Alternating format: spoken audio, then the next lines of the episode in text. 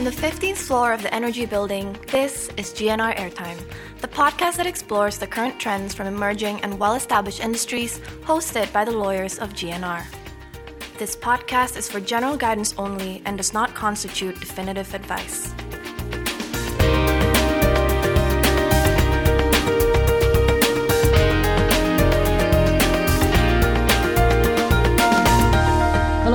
Welcome back to GNR Airtime. My name is Bagus Wicaksono and for this week's episode, we are going to be talking about private placement. Before we jump into introducing our speakers for this week's episode, for those of you who are not familiar with private placement, it is basically in a very brief explanation, a funding round of a company could be in the form of a sale of stocks, bonds, or even securities. These private placements are directed to private investors rather than as part of a public offerings. So again, I'm very lucky to be joined by the experts of these particular areas. We have none other than Harun Reksodiputro, our partner, and Muhammad Andrew, our counsel. Hi everyone, welcome. Hi Bagus. Hi, hi. Bagus. Hi, hi, hi. So good. Good morning. So good to have everyone here. So let's jump into the discussion. There was already a regulation issued by the Financial Authority or OJK on private placement for the Indonesian market. So could you give us a general overview of this regulation? Sure. Uh, thanks, Bagus. So, yep, there is a rule, the new rule. This new rule was issued in November last year, uh, but the provisions of it just kicks in in about early last month. So, Okay. this rule is basically uh, covering the uh, transactions which involve an issuance of debt securities or sukuk, i.e., Islamic financing through a capital markets, uh, which are not issued under a public offering scheme, uh, or in other words, as a, in a private placement basis. So the rule is intended to basically regulate domestic private placement uh, transactions, notably, and also to monitor uh, debt capital markets exposure, essentially. Um, in the past, uh, we can say that there had been no specific regulation governing private placement transactions until OJK issued this new rule. Mm. Um, yeah, just just to give you a bit of color, uh, the rule was issued in 2019, but you know what? As of 31st December 2018, Mhm. the total medium-term notes value under KSEI custody was reported to be more than 75 trillion rupiah, or around 5 billion US dollar. Just for Um, context, that's a huge number, right? Huge number, yeah. Most, if not all, these transactions were issued on a private placement basis, Hmm. which terms and documentation had been driven by a so-called generally accepted market practice. So, as you said, quite a huge amount of monies for Mhm. something that were not regulated. Yeah. So this was a big elephant in the room in our capital markets ecosystem. Also, there were lots of cases regarding private placement MTNs, which made OJK to be on the hook for something they didn't aware or supervise. So that's why the OJK issued this new rule. So in short, the objective of the new rules are to regulate something that were not regulated in the past Mhm. and to monitor private placement debt exposure in the capital markets. I see, I see. Okay, that's the perfect opening of this discussion. So we're going to be peeling the OJK regulation, and for this discussion, we're going to refer it by POJK 30 because it's easier that way. So, uh, Pak Harun, what were some of the issues and concerns in the market with regards to the implementation of this regulation, specifically in connection with private placements of global uh, debt securities? Well, um, we have been monitoring the implementation of this POJK 30 since it was issued last year. This POJK 30 uh, creates practical uncertainties for certain debt securities. The market participants have expressed concerns, particularly in the context of private placement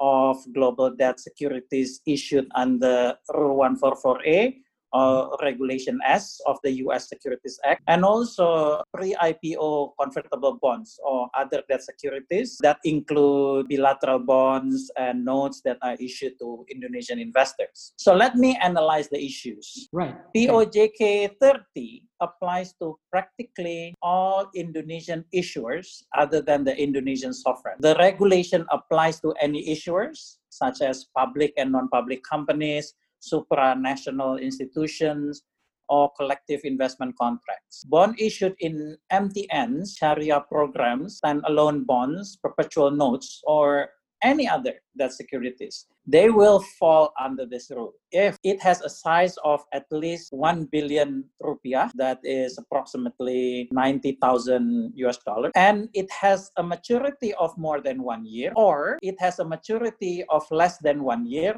but is not subject to review or supervision by any authority in Indonesia. So, for the issuance of those debt securities, POJK 30 requires the issuer to submit all relevant transaction documentation to OJK by no later than 30 calendar days prior to the issue of the debt securities. So I was looking at the regulation earlier, and apparently there is no requirement for OJK to provide comments or provide feedbacks on the transaction documents that we usually submit.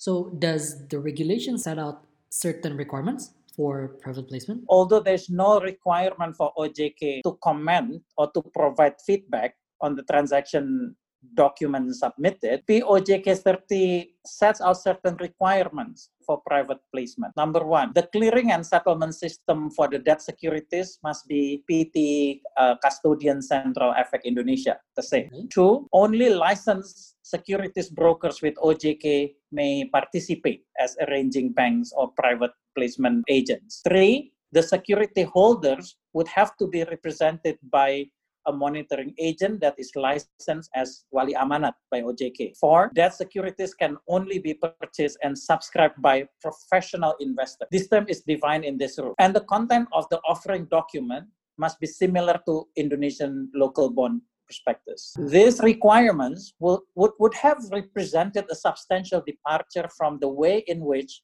global bonds or other bilateral hybrid debt securities are customarily conducted for companies based in Indonesia. So it was unclear to what extent it would have been feasible for the cross-border market to adapt to this. So those are the issues. So uh, for this issue, but in response to those issues that you just mentioned, I learned that the capital market executive chairman of the OJK has recently issued a letter on the implementation of this particular regulation, the POJK 30. Perhaps Mendel could take us through how the, the letter clarifies and addresses the issues arising from the regulation that Harun just mentioned. Yeah, I mean, uh, due to the uncertainty and then again uh, about the practicality of these regulations, uh, many market participants asked for clarification to the OJK, including us. Uh, uh-huh. Uh, Pak and myself uh, have formally conveyed our view to the OJK and requested an official clarification from them. But instead of promptly amending the new rule, which might seem to be premature, and we shed sympathy to that, mm-hmm. OJK tends to give a written clarification to the public on the applicability of the rule for uh, global bonds in particular.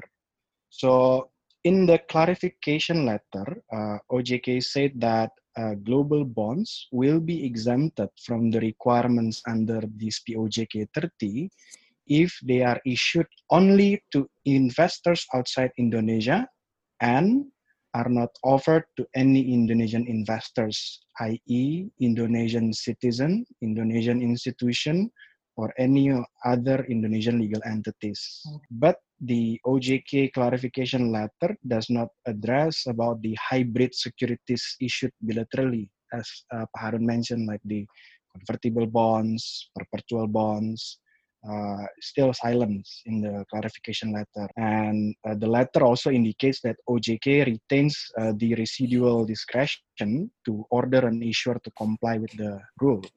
Although uh, it's still unclear what parameters OJK will apply in so doing. So uh, I think uh, given the recency of the OJK letter, uh, again, it remains to be seen how it will be implemented by the OJK. Nonetheless, uh, we believe that it is reasonable to assume that as long as the private placement uh, global bonds are structured in accordance with the stated exemption as provided under the letter, mm-hmm. uh, the OJK would be less likely to exercise its residual discretion.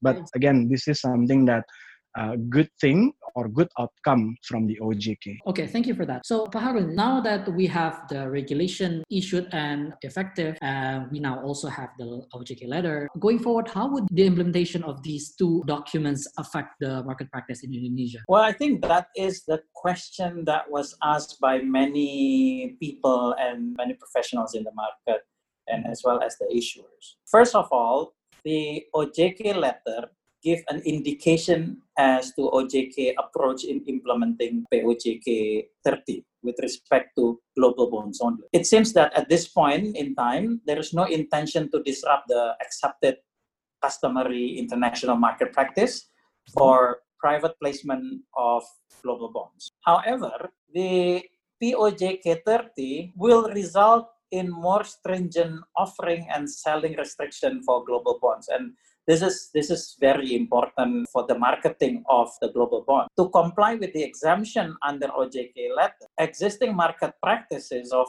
offering to fewer than 100 Indonesian investors and allocating to fewer than 50 Indonesian investors will no longer be permissible, regardless of the jurisdiction in which those Indonesian investors reside. So, issuer and arranging bank or private placement agents, they should not offer or sell any part of global bond to Indonesian investors. So that's one of the, the, the consequences. Further, I think transaction documentation for global bonds offering, that includes existing MTN program, will need to update the Indonesian selling restriction restriction language. Consider additional disclosure with regard to POJK 30 in offering documents and seek updated representations and warranties from transaction parties. POJK 30 might have additional unintended consequences on relatively common transaction structures in Indonesia. Uh, this is interesting mm-hmm. and I think important for, for a lot of private companies. For example, if pre-IPO convertible bonds or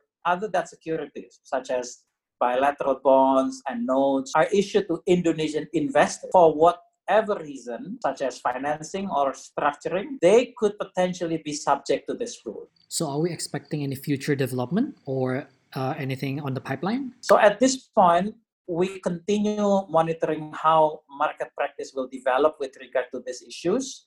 Um, and it is possible that OJK will issue additional implementing regulation to address the concern that we just discussed. Right. Thank you so much, Pa. So I guess to sum it up, what we can do now is obviously, as you just mentioned, monitor the development, hoping that OJK will issue one way or another implementing regulation to address the various concerns again. And obviously, moving forward, we take into consideration everything that we just discussed from process and the various requirements. I think it's also important to clarify that the various provisions stipulated under the POJK 30 actually only applies to the various debt securities that we just discussed and not to the issuance of shares. I think this is one of the questions that often pops up in the discussion of this POJK 30. Yes, so that is correct. This has been a very interesting discussion. Pak Harun and Manju, thank you so much for joining us in this episode of GNR Time. We look forward to be discussing with you again. Thank, thank you, Bagus. Thank you. Thank you. Look forward everyone. to joining again. Amazing. Perfect. So everyone, thank you so much for tuning in to this week's episode of GNR Time. We will see you again in the next episode. Take care.